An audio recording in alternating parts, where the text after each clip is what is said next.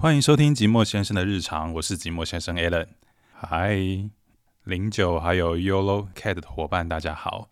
我是寂寞先生 Alan。不好意思哦，我先跟我的听众解释一下，我现在在做什么事。就是呢，我原本在1月9号想要买一个 NFT， 然后那个是陈零九他所发行的 NFT， 叫做 YOLO CAT。那一天呢，我就抢失败了。现在是 YOLO CAT 的第二波的贩售。然后本来预设想说，它应该就是跟 Formal Dog 一样，就是它就是采荷兰式拍卖。那没想到呢，它除了这个之外呢，它竟然有一个白名单的任务，就是你必须要录制一个影片，然后那个影片呢，不管任何的形式，没错。那只要录制这个影片呢，就有机会可以拿到那个白名单，总共18位，这就是白名单任务。那我呢，现在就是在做这件事情，那我就是用 Podcast 的方式来录制我的影片，对，那也会放在我的 Podcast 频道上，跟我的听众还有跟 YOLO CAT 的伙伴们解释一下。好的，那现在要来进入主题咯。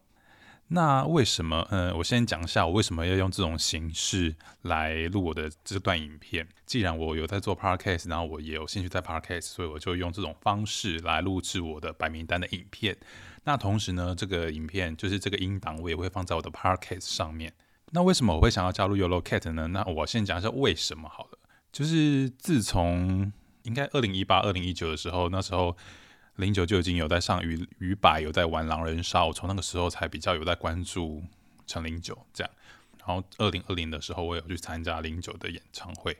其实我对于就是虚拟货币、加密货币，还有区块链、NFT， 还有元宇宙，其实我并不是那么的了解。那虚拟货币呢，就是我听我朋友、我的同事在17年的时候就有接触，那时候我也是对它没有什么太大的感觉，只是觉得说我要把。他们都是在投资以太币啦，那时候我就想说，为什么要把那些钱都放在那边？其实我都一无所知。那一直到了去年2021的时候，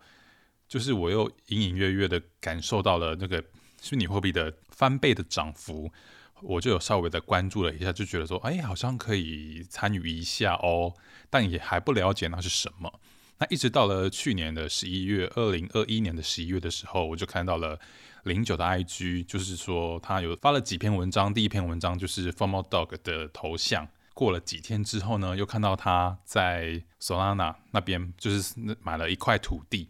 那我就觉得说，哎，好像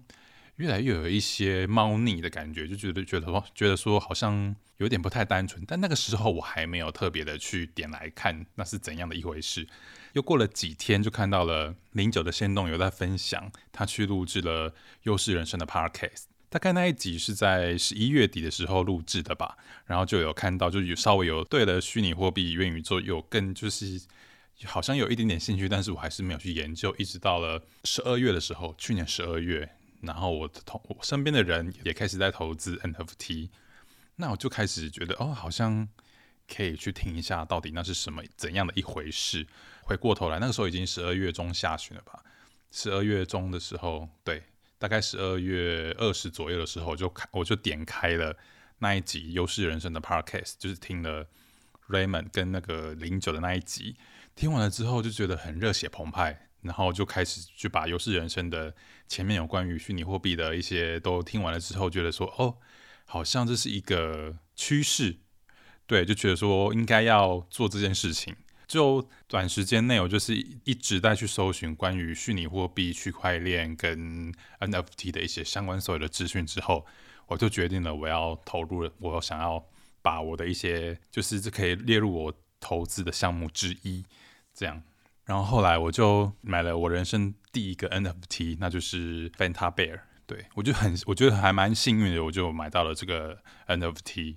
然后就觉得说哇，真的是那个涨。我现在还拥有了，还没有把它卖掉，就会觉得说，那真的是经历了我人生很大的一个大起又大落，也没有到大落，只是那个失落感，会觉得哦，怎么这样？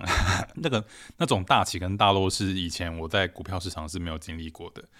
对，就觉得说，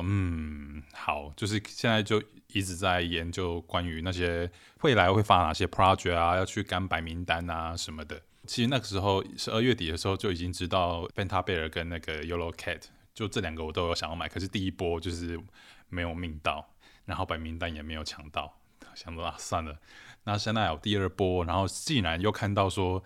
第二波应该想说，那应该跟 Formal Dog 一样，就是荷兰式拍卖吧。但没想到，除了荷兰式拍卖之外，还竟然有这种，就是说你可以录制你的影片，然后说明为什么你要想要加入这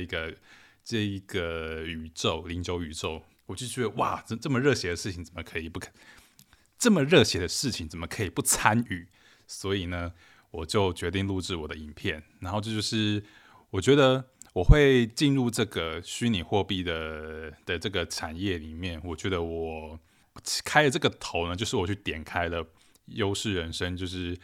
09跟 Raymond 的那一集。我觉得这是算是我带领我进去，我坚定的心，带着我坚定的心要进入这个未知的世界，这个元宇宙，就是听的那一集。所以我觉得说，不论如何，我一定想要加入你们。对，但我也不知道说我可以在这里面做到什么，但我想要在里面就是跟着大家一起成长。毕竟我也在这一块区域里面，我也是个小白。对，有时候也很茫然，就不知道说要去哪边收集资料啊。然后像最近就是我有买到了一个，有命到了一个 NFT， 它就是反正 anyway， 它就是项目方就跑了。我想说哇，到底是 what happened？ 我也不知道到底怎么。有时候觉得好像人生茫茫的，也不知道该找谁在这一块里面。有时候觉得说哇，这个那个 NFT 的市场很大，元宇宙的市场很大，都不知道我的方向要在哪里。然后既然这边有一个可以让我努力的地方，我就想要在这边好好的学习，跟着大家一起学习成长。这样，其实我之前在还没有研究这些区块链虚拟货币的时候呢，在11月看到，因为股票的关系，看到宏达电的上涨，我去找它的背后上涨的原因，我意外发现了元宇宙。然后我那时候就对元宇宙非常非常的好奇，非常就是很兴奋。因为我原本以为就是说我们现在没办法出国了，我们可以利用元宇宙，大家可以聚在那边一起玩。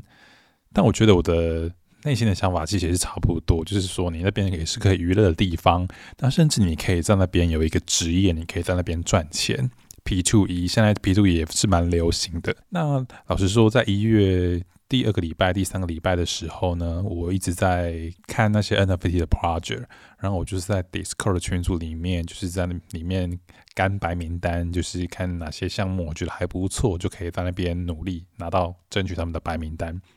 在拿白名单的过程当中，我真的觉得说那种感觉很像我真的是在元宇宙里面工作。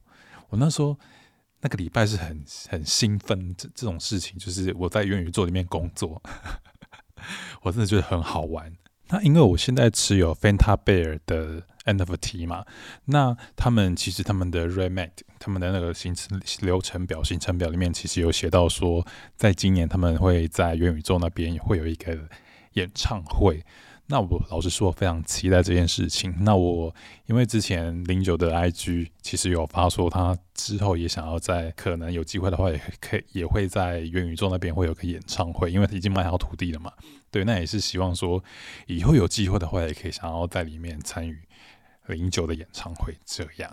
我是演唱会的爱好者，但我不知道那种虚拟的演唱会会有怎样的一种感觉，很好奇，非常好奇。那以上呢，就是我为什么要加入09宇宙的原因。对，身为他的算是一点小小，算是没有到很铁的粉丝，但就是有在 follow 他。那谢谢你们大家的聆听，还有谢谢我的听众的聆听。那就这样咯，拜拜。